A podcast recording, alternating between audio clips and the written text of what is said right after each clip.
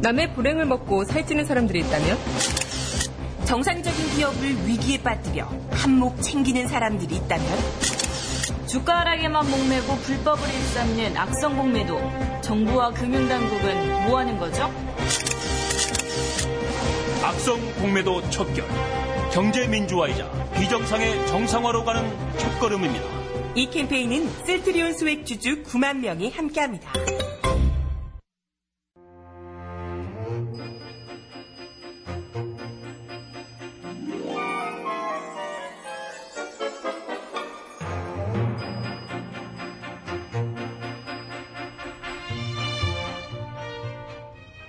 정혜림의 발칙한 뉴스.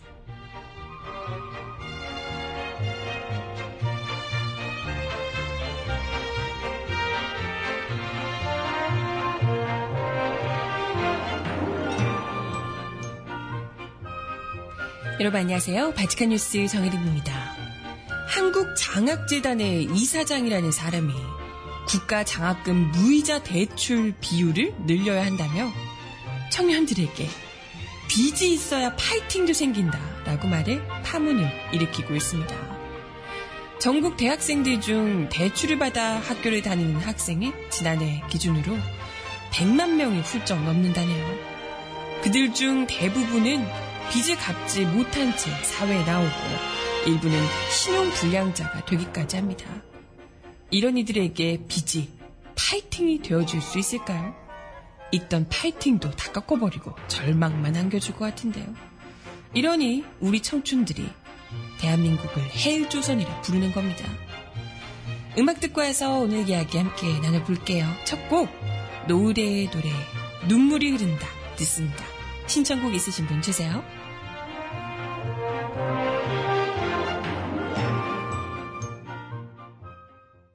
내겐 너무도 익숙했던 네 목소리.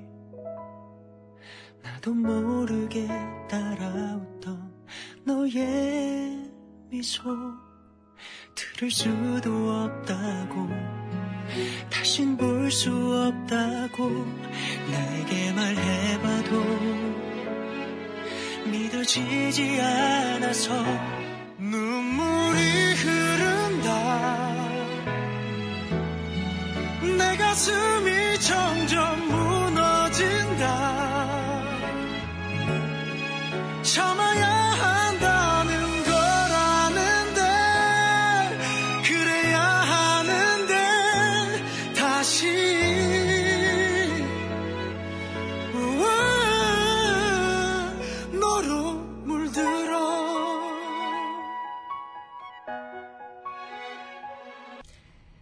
네, 첫 곡으로 노을이 부르는 노래, 눈물이 흐른다라는 노래를 듣고 왔습니다. 아마도 이분의 발언을 듣고 많은 우리 대학생들이 정말, 그리고 학부모들이 피눈물을 흘리시지 않을까 이런 생각이 들어서. 옆에 보이시죠, 이분? 네, 바로 이분입니다. 한국장학재단의 이사장이시라는 야, 안양옥 이사장이고요. 지난 4일에 취임을 하셨는데 취임 이후 첫 기자간담회에서 이런 어마어마한 발언을 하셨다고 하네요.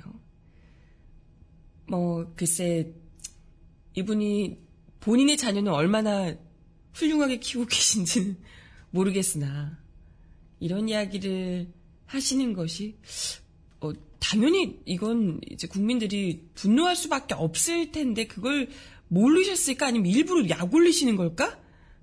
이런 생각까지 드네요. 예. 그러니까 뭐, 무상 지원 방식의 학자금, 그 장학금 비중을 줄이고 무이자 대출을 늘리는 방안을 제시를 했다고 합니다.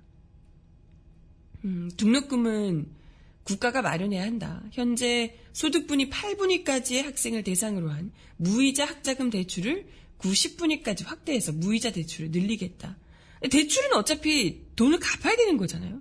그게 안 갚아지면 결국은 어, 이 학생들이 빚쟁이가 되는 것이고 지금 이 똑같은 사고예요. 정부가 어우 너네 돈 없구나 돈 없어서 집 못 사지 어우 불쌍해 빌려줄게 이렇게 하는 것처럼 지금 그렇게 해서 가계 부채가 어마어마하게 늘어난 거잖아요. 똑같이 학생들. 우리 학생들 너무 안타깝다. 빚을 내줄게. 무이자 대출. 아, 그래요. 무이자 대출이니까 이자 받는 것보다는 낫겠지 이렇게 생각할 수도 있겠지만 그게 아니라 근본적으로는 어차피 그거 다 몇천만 원씩 되는 돈, 한 학기에 천만 원 이상, 아니, 한, 한 해에 천만 원 이상인 거잖아요, 등록금이. 그래서 뭐 4년 다니면 4천만 원씩 되는데, 이 돈을, 물론 이자까지 붙으면 저 때만 해도 뭐 다 학자금 대출 해도 다 이자가 붙어서 그랬는데, 무이자 대출을 받는 친구들이 더 많이 늘어나면 물론 이자를 내는 것보단 좋겠지만 그것이 근본적으로 이 지금 어마어마한 대학 등록금 때문에 힘들어하고 있는 학생들, 대학생들의 문제를 제대로 해결하기란 너무 어렵다라는 거예요. 그래서 뭐 이분은 무이자 대출 확대를 해서 어 뭐 지방 지방자치단체의 협조를 얻는 방안 뭐 이런 걸 고려 중이라고 하는데요. 그래서 장기적으로 국가 장학금 규모를 줄이고 장학금 규모를 줄이고 줄어든 부분만큼 이자 재원으로 돌리는 방안도 언급을 했다고 합니다. 그러니까 공짜로 주는 이 장학금 있잖아요. 이걸 줄이고 무이자들 그걸로 이자 재원을 마련하겠다. 아 그거 별개잖아요. 정부에서 그 얘기했던 새누리당에서 얘기했던 반값 등록금 이게 아, 지금 너무 먼 얘기처럼 돼버려서 그렇긴 합니다만 이분 사고 자체도 너무 어이가 없네요. 장학재단 이사장이라는 거잖아요. 장학재단 이사장이 무슨 장학금을 더 어떻게 하면 늘릴 수 있을까? 어디서 더 끌어와서 학생들이 보다 좀 돈 걱정 안 하고 공부를 시킬 수 있을까? 이런 걱정, 이런 생각을 하는 게 아니라 학자금 줄이고 무이자 대출 더 많이 늘리겠다. 이런 얘기 하면서 아, 젊은 친구들이 말이야. 어, 빚이 있어야 파이팅도 생기지. 막 이런, 아, 진짜, 이런 막말을 하고 있습니다. 뭐, 글쎄, 이분이 이제 논란이 되니까 어제 오후에 이 발언 나오면서 완전 난리가 났습니다. 이 발언이 보도가 되면서 SNS 등에서도 정말 이제 온갖 욕들이 막 거친 욕설이 막 이렇게 오가고 정말 네가 한번 빚 내봐라. 빚, 너 얼마나 있냐? 너 당신 아들, 애들은 빚이 얼마나 되냐? 어릴 때부터 파이팅 생기게 왜 어릴 때부터 빚더미에 앉혀주지 그러냐? 파이팅 넘치게. 뭐 이런 이제 이야기들도 있고. 근데 굉장히 이제 격한 반응들이 이어졌습니다. 이러다 보니까 뭐 꼭 그런 의미는 아니었고 이렇게 좀 이제 나름 해명하는 발언이 나오기도 했어요. 경향신문에서 전화 인터뷰를 했다고 하는데요. 발언의 진위를 물었습니다. 네.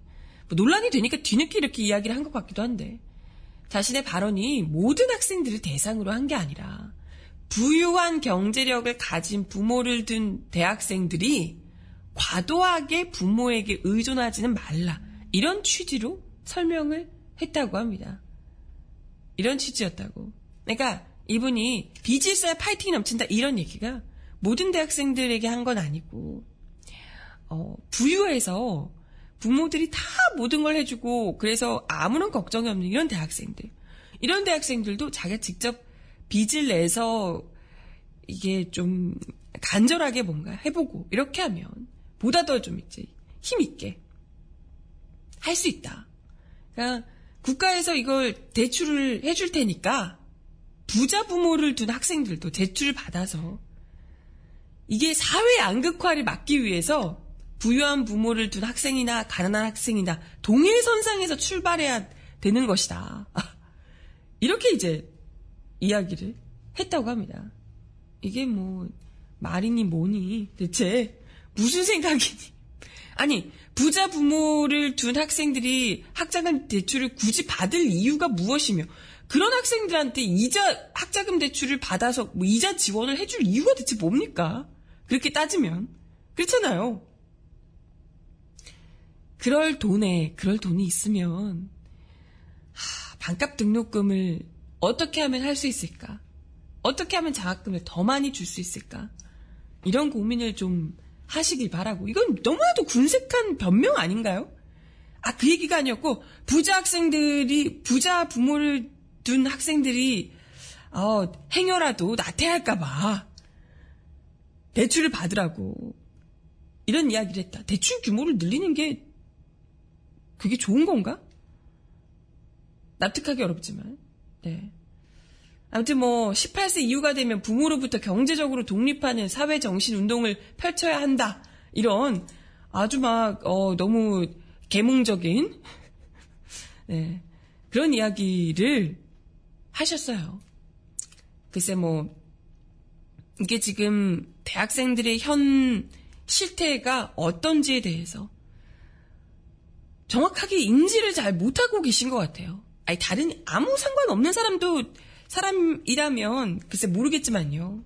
적어도 이분이 장학재단의 이사장이라면, 현재 장학금 대출을, 장학금 대출이 아니라 학자금 대출을 받고 있는 학생들이 몇이나 되는지, 이 학생들이 얼마나 절박한지, 이 대학 등록금을 마련하기 위해서 얼마나 많은 학생들이, 제가 일전에도 발칙한 뉴스에서 소개해드리기도 했었는데요. 등록금을 마련하기 위해서 휴학을 하고 아르바이트를 몇 개씩 뛰면서 이렇게 다니고 그렇게도 모자라서 또 대출을 받고 이런 친구들이 얼마나 많은지. 4학년 아니 아니라 뭐 몇 학년씩이나 학교를 다니면서. 그럼에도 불구하고 빚이 남아서 그것 가지고 신용불량자가 되거나 허덕허나 학생들이 얼마나 많은지. 네. 이걸 뭐 조금도 인지하지를 못하고 계시는 것 아닌가 이런 생각이 듭니다. 실제로 지난 2015년에 나온 기사를 보니까요. 2015년에도요.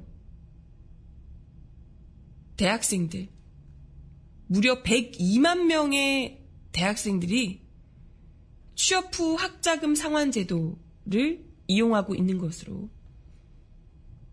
알려졌습니다. 대출을 받아서 취업 후 학자금을 갚는 대출 받은 현황 자료에 따르면 지난해 6월 기준으로 102만 3천 명이었다고 하고요.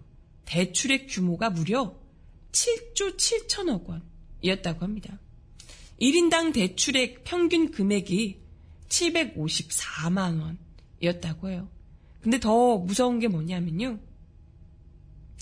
이렇게 학자금 대출을 이용했던 대학생들 중 취업 이후 연봉이 4인 가구 최저생계비인 1856만 원에도 못 미치는 상환 기준 소득 이하에 해당되는 비율이 60%에 달하는 것으로 나타났습니다. 취업난 때문에 학생들이 지금 대출을 한껏 받은 학생들이 너무나도 많은데 이 학생들이 제대로 된 일자리를 구해서 학자금을 충실하게 갚으면서 자기 생활도 할 수 있는 이런 수준이 되는 학생들이 많지 않다는 거예요. 최저생계비도 못 미친다는 건 먹고 살기도 허덕허덕하다는 거예요. 이런 친구들이 60%면 나머지 친구들은 최저생계비 간신히 넘고 학자금 조금 갚고 하면 뭘 아무것도 하지 못하는 정도가 되는 학생들도 훨씬 더 많다는 얘기일 테고요. 이마저도 아예 갚지 못하는 학생들도 상당히 많다. 이런 얘기입니다. 이제 뭐 당연히 청년 실업률이 10%에 육박한다고 하는데요. 넘어섰다는 얘기도 있고. 이런 상황에서 당연히 학자금 대출조차 그 갚지 못하는 친구들이 그래서 뭐 신용불량자까지 되고 이런 친구들이 너무나도 많다는 거죠. 계속해서 이 가난의 대물림이라는 거예요. 이게 뭐 파이팅을 주고 빚이 내가 얼마니까 조금 더 열심히 하면 할 수 있을 거야. 이런 생각을 할 수 있는 게 아니고요. 빚을 대학, 뭐 사회에 나가기도 전에 빚이 이만큼을 지고 동일선상에서 있고 어, 정말 욕을 욕이 날라 그러는데 이게 아니고요. 빚을 4천만 원 지고 나갔는데 뭘 어떻게 거기서 시작을 합니까? 4천만 원 지고 나갔는데 연봉이 최저 생계비도 안 되는 수준이에요. 먹고 살 만한 연봉이 아니에요. 돈을 어떻게 갚습니까? 신용불량자가 되고 이러는데 무슨 파이팅이 생겨요? 파이팅이 생기려면 뭔가 좀 미래가 보일 때 생기는 거예요. 아, 이렇게 하면 적어도 얼마씩 갚아나갈 수 있겠구나. 그래, 이렇게 하면 내가 몇 년 지나면 내 집도 장만하고 가정도 꾸리고 할 수 있겠구나. 이런 희망이 있어야 파이팅이 넘치는 거예요. 어마어마한 빚더미에 학생들이 사회 나가기도 전에 어마어마한 빚덩이로 절망에 다시는 올라올 수 없는 절망의 구덩이에 빠뜨려 놓고 파이팅 해야지! 라고 이야기를 하면 구덩이 저기 위에서 다이아몬드 수저지고 식사하시면서 아유 젊은이들 말이야. 요즘엔 고생도 해야 파이팅이 넘치지. 이딴 얘기하고 있으면 진짜 이게 확 그냥 확 그냥 욕이 나올까 어떨까요? 그죠? 진짜 욕해주세요 당연히 이건 욕이 나올 수밖에 없지 않을까 생각이 들어요. 이러니까 이런 젊은이들의 고통 따위는 조금도 받아들이지 못하고 생각하지도 못하는 발언을 그것도 자각제전 이자, 이사장으로 취임한 사람이 하고 있으니 우리 청춘들이 이 나라를 헬조선이라고 자조하며 스스로 던져버리고 무언가를 해볼 의지도 느끼지 못하고 그러는 것 아니겠습니까? 그죠? 물론 그 중에서도 대출을 받아서 일부 정말 잘 나가는 사람들, 뭐 대기업 들어가고 해서 또 좋은 직장 구하고 하는 친구들도 물론 있겠죠, 일부. 하지만 우리가 최근에도 많이 보듯이 연봉 높고 좋은 직장들도 공기업 이런 것들 거의 신의 직장이잖아요. 이런 것들 대부분 그것도 다 연줄로 부모가 부유한 아까 뭐 부유한 자녀 부유한 집안의 자녀도 대출을 받아서 고생을 해야 된다 이런 얘기 하는데 부유한 집안의 자녀들요 대출 걱정할 것 없이 부모백 덕분에 좋은 일자리 다 가져갑니다. 대출 따위 걱정할 필요가 없죠. 중요한 건 부모백도 뭣도 없는 정말 온전히 자신의 힘으로 직장을 구하고 해야 되는 이 땅의 대부분의 흑수저 청년들. 계속해서 가난이 대물림되고 대물림되는 정도가 아니라 점점 더 밑으로 내려가는 파이팅이 아니라 희망 자체를 이야기할 수 없는 헬 조선에 살고 있는 대다수의 청춘들이 이 어마어마한 학자금 대출 때문에 생을 포기하고 희망을 포기하고 이 나라를 포기하고 있다는 거예요. 그죠? 아, 울분이 느껴지죠? 너무 열받아서, 너무 열받아서. 어떻게 이럴 수 있냐 싶네요.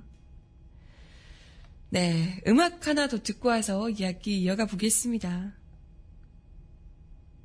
음, 이 노래를 먼저 듣고 오면 좋을 것 같아요. 지금 신청곡이 될 것 같은데, 푸른 하늘과, 푸른 하늘의 푸른 하늘과 언타이틀의 날개 신청하셨는데, 우선 날개부터 먼저 들려드릴게요.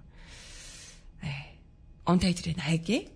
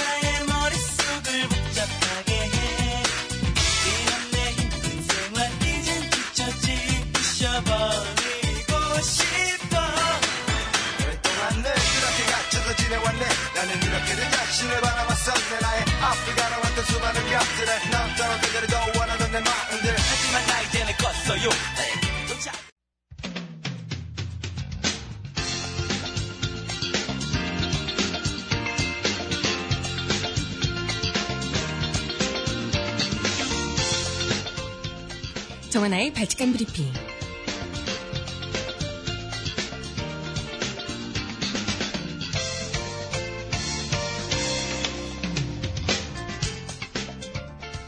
첫 번째 소식입니다. 검찰이 백남기 농민 물대포 사고가 발생한 지 7개월이 지난 지난 6월에서야 처음으로 관계자들을 불러 조사한 것으로 확인됐습니다.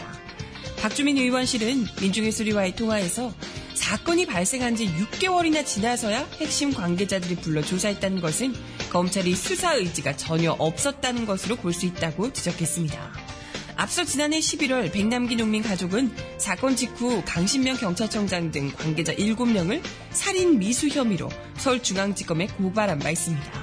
그러나 검찰은 이후 단 한 차례 고발인 조사를 진행했을 뿐 수사의 진척을 보이지 않아 가족들과 시민사회는 신속한 수사를 촉구해온 바 있습니다.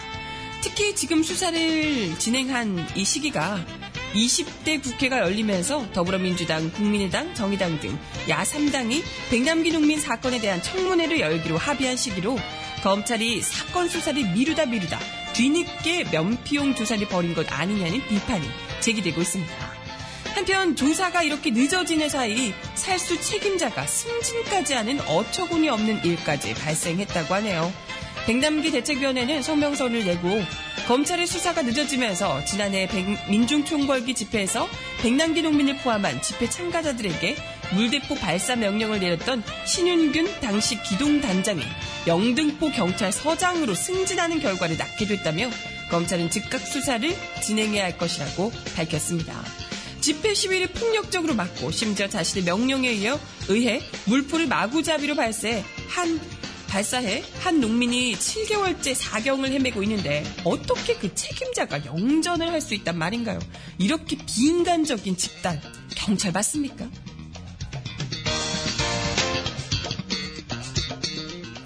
다음 소식입니다.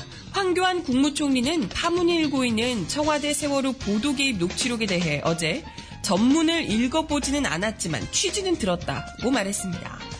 황 총리는 이날 서울 여의도 국회에서 열린 비경제 분야 대정부 질문에서 박범계 더불어민주당 의원이 세월호 참사 당시 이정현 청와대 홍보수석과 김시곤 KBS 보도국장의 통화가 녹취돼 공개됐다. 전문을 읽어봤냐 하는 질문에 이같이 답했습니다.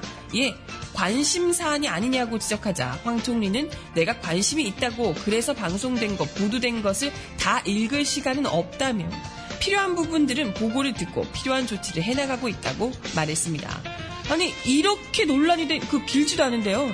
이렇게 심각하게 논란이 된 부분을 총리가 제대로 읽어보지도 않았다는 건 더 큰 문제 아닌가? 이정현 새누리당 의원의 방송법 위반 논란에 대해서도 황 총리는 오만한 답변 태도를 보였습니다. 박범계 의원은 법률 해석과 관련해 방송 편성에 관여해서 방송 내용이 수정되는 결과 발생을 요구하는 것은 결과 범위냐 아니면 방송 편성의 자유가 침해된 것만으로 성립되는 위헌범이냐 라고 물었습니다. 그러자 황 총리는 벌칙에 보면 방송 편성 벌칙에 보면 방송 편성의 자유와 독립을 위반해 방송 편성의 규제나 간섭을 한 자에 대해서만 규정하고 있다라며 핵심 내용을 피해갔습니다. 박 의원이 거듭 결과가 초래하지 않았으면 처벌하지 않는 결과 범위냐 아니면 편성의 자유를 침해한 것만으로 성립되는 위헌범이냐라고 거듭 물었지만 구속 여건에 대해서 말했고 구체적 해석까지 말하는 건 적절치 않다라며 답변을 거부했습니다. 이에 박 의원은 왜 적절치 않냐? 야당이 온통 방송, 언론의 자유를 침범한 것으로 지목하고 있다라며 일국의 총리라면 연구하고 나와야 하는 것 아니냐. 사전에 질의 내용도 알려줬다라며 질책했습니다. 어, 내용을 알려주든 말든 답할 의지가 전혀 생각이 없으신 분이니까요.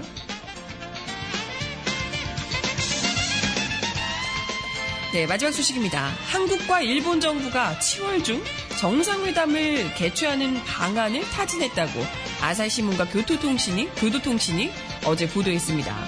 일본 측은 회담에서 박근혜 대통령이 주한 일본 대사관 앞 소녀상 이전 문제와 관련해 명확한 입장을 표명하기를 바라는 것으로 알려졌습니다. 이거 이것도 7월에 국민들 모르게 소녀상 이전 반드시 해주겠다 이런 약속 하는 거 아니에요? 미신 약속? 아사히신문에 따르면 양국 정부는 오는 15일에서 16일 몽골에서 열리는 아시아 유럽 정상회의를 이용해 정상회담을 개최하는 방안을 염두에 두고 있습니다. 일본 측이 지난해 한일 간 위안부 합의와 관련해 후속 조치 이행을 진전시키기 위해 정상회담 개최를 거론하고 있으며 한국 정부는 신중하게 검토하는 자세를 보이고 있다고 아사히는 전했습니다. 아니 일본에서는 계속 막말을 하고 있으면서 뭘 이전을 아니 뭘 이행을 하겠다는 거죠? 이건 분명히 소녀상 이전 말고는 뭐가 없는 것 같은데 일본 정부에서 약속한 게 아무것도 없는 거잖아요. 소녀상 이전과 10억엔의 딜 이런 것밖에 없지 않나? 박 대통령과 아베 신조 총리의 정상회담이 이뤄질 경우 일본 측은 위안부 피해자 지원재단에 10억엔을 출연하는 것. 네네 그럴 줄 알았지. 그리고 한국 측이 소녀상을 이전하는 것에 대해 양국 의사를 재확인하게 될 것이라고 아사히가 전망했습니다. 하지만 뭐 진짜 그렇게 될 수 있을지는 좀 지켜봐야 될 겁니다. 정부는 일단 7월 중에 재단 설립을 목표로 하고 있지만 위안부 피해자들의 반대나 합의 비판 여론에 부딪히면서 원만한 설립이 어려운 상황이죠. 합의를 둘러싼 한일 간 해석차가 여전한 점도 논란 요소 중 하나입니다. 한국 정부는 합의 이후부터 지금까지 소녀상은 민간에서 자발적으로 설치한 것으로 정부가 이래라 저래라 할 사안이 아니라는 입장을 유지하고 있지만 겉으로는 일본 내에서는 10억엔 출연과 소녀상 이전을 연기하는 목소리가 계속 나오고 있습니다. 정부에서 뭐 밀실로 뒤, 뒤로 그렇게 합의를 했을지도 모르겠어요. 어찌됐건 박 대통령이 아베 총리를 만나서 소녀상 이전과 관련한 입장을 밝힐 경우에 어떤 언급을 하더라도 그에 따른 파장이 커질 수 있다는 얘기가 됩니다. 가뜩이나 지금 레임덕인데 정말 그런 소녀상을 이전하겠다 류의 합의가 조금이라도 언급이 된다면 아 이건 뭐 거의 걷잡을 수 없는 수준이 되지 않을까 생각이 됩니다. 어, 아사히 역시도 소녀상 이전과 관련해 한국 국내 반발이 거세기 때문에 한국 정부가 정상회담 개최 신중한 태도를 보이고 있다고 분석하고 있습니다. 정영국 청와대 대변인은 기자들과 만나 정상회담 보도와 관련된 질문에 현재까지 추진 중인 것은 없는 것으로 안다라고 답하기도 했습니다. 어, 교도통신은 짧은 시간이라도 양국 정상이 회담할 가능성이 있다 이렇게 이야기를 하고 있던데요. 어찌됐건 뭐 이번 기회가 아니라 하더라도 어찌됐건 일본에서는 소녀상 이전을 이번처럼 일본 입장에서는 말 잘 통하는 한국 정부가 또 없었을 것이다 이렇게 없을 것이다 생각을 하겠죠. 이렇게 어 일본 뭐 소녀상 이전도 그렇고 위안부 문제 퉁치는 거 이렇게 이 정부만큼 쉬운 정부가 또 없다 이렇게 이제 생각을 하고 있을 거예요. 그러니까 임기 내에 어떻게든지 통과를 시켜 보고자 뭐 해- 마무리를 좀 짓고자 박차를 가하는 것 아닌가 이런 생각도 드네요. 네. 음악 하나 더 듣고 와서 이야기 이어가 봅니다. 푸른 하늘의 푸른 하늘 신청하셨는데요. 듣고 옵니다.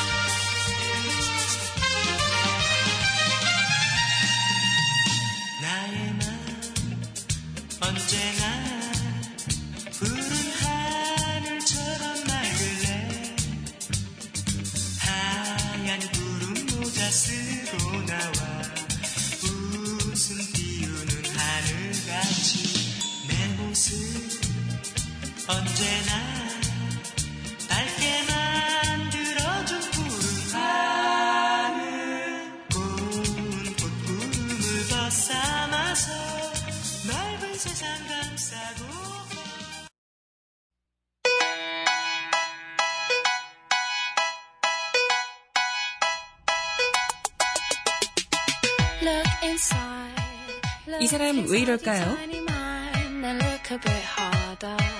Cause we're so uninspired, so sick and tired of all the hatred you harbor. So you say. 세월호 인양 과정에서 에어백 등의 부력제를 넣기 위해 배에 뚫은 92개의 천공, 이 구멍 조각들이 유실됐을 수 있다는 주장이 제기됐습니다. 선수들기 과정에서 선체가 훼손된 것도 모자라 선체 곳곳에 뚫은 천공 조각들까지 유실돼 세월호의 침몰 원인 조사에 차질이 생길 수 있다는 우려가 제기되고 있습니다.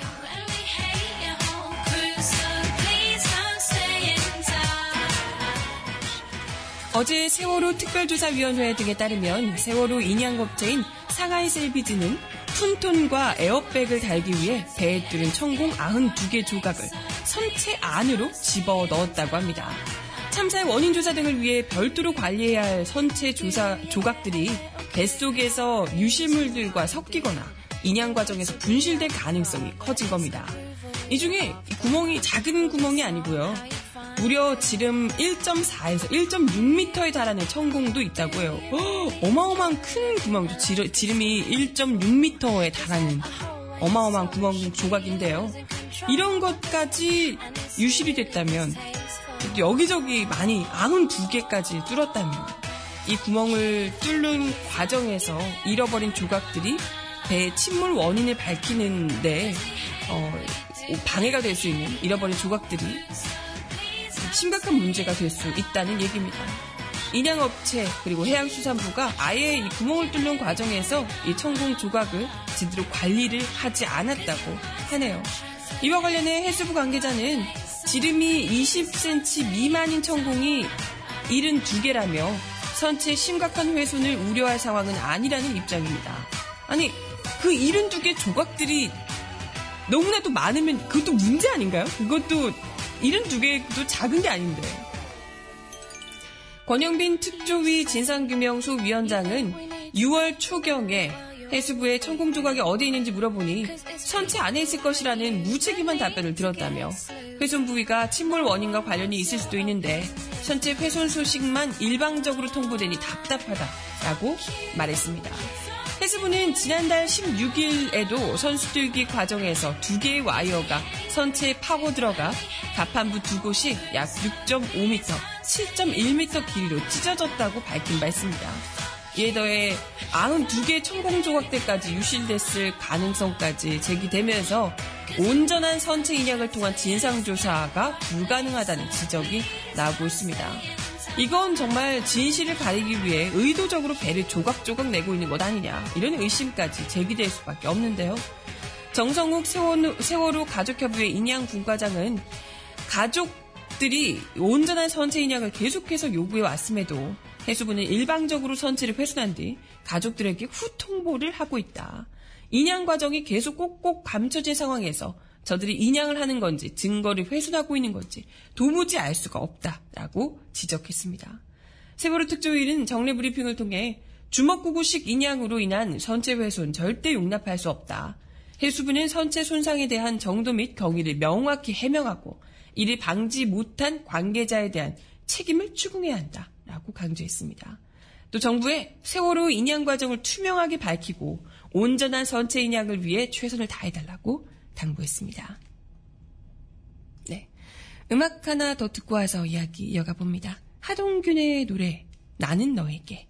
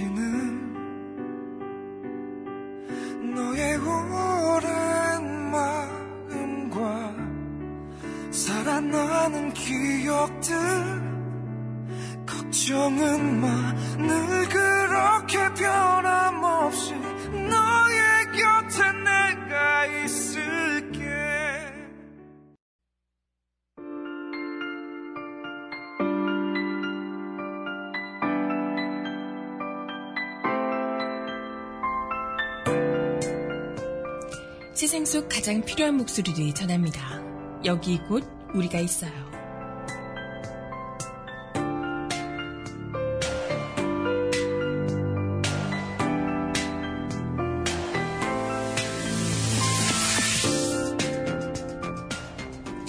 민주노총 한상균 위원장의 법원이 징역 5년이라는 중형을 선고한 것에 국내 많은 이 시민들이 분노에 빠졌는데요. 하지만 이것이 비단 우리 국내에서만 이뤄지는 여론은 아닌 듯합니다. 여론만은 아닌 듯합니다. 로이터 통신이 민주노총 한상균 위원장에 대한 1심 5년 선고를 집중 보도했다고 합니다. 특히 로이터 통신은 박근혜 정부의 노동법 개혁안에 노동계의 강력한 반발을 일으키고 있다라고 정확히 꼬집고 있습니다. 로이터 통신은 박 대통령의 노동개혁안이 업무 성과에 따른 고용주의, 노동자 해고 및 청년 고용을 위한 나이든 노동자들의 상한 연봉을 제한할 수 있도록 한 것이 노동계 반발의 주된 핵심이라고 지적하고 있습니다. 기사는 국제 엠네스티의 발표를 인용해 한 위원장이 폭력에 가담한 다른 사람들의 행동 때문에 그 행동, 그 행사의 주도자로서 처벌받는다라고 꼬집으며 이 선고는 한국의 평화적 시위의 권리를 무시한 것이다 라고 지적했습니다.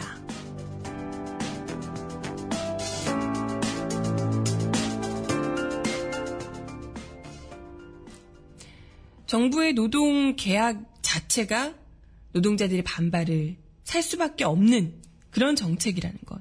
그리고 이로 인해서 집회를 주도했던, 집회를 어, 만들었던, 주최했던 어, 노동자들의 대표가 다른 일부 폭력에 가담한 일부 행동들 때문에 이 모든 것의 책임을 물어서 과한 중형에 처해졌다라는 것이 먼 타국에서 보기에도 평화의 집회, 평화적 집회 권리 자체가 무시되는 반헌법적인 그런 판결이다.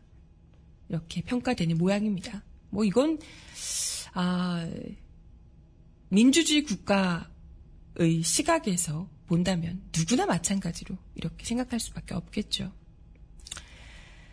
네, 벌써 마칠 시간이 다 됐는데요.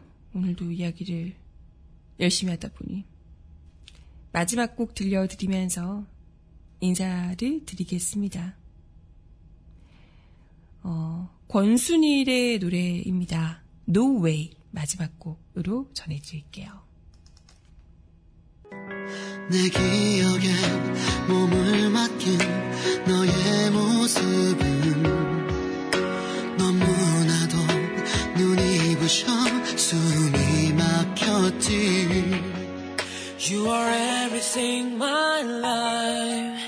이제 널 두고서 그 누구도 다시 사랑할 수 없어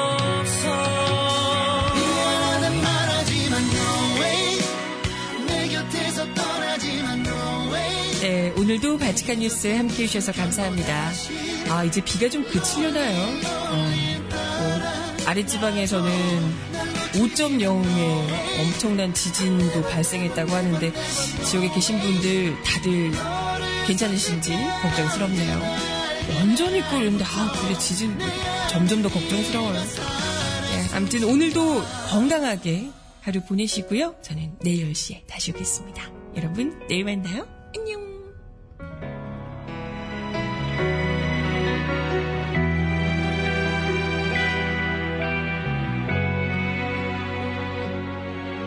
You are everything my life 이제 널 두고서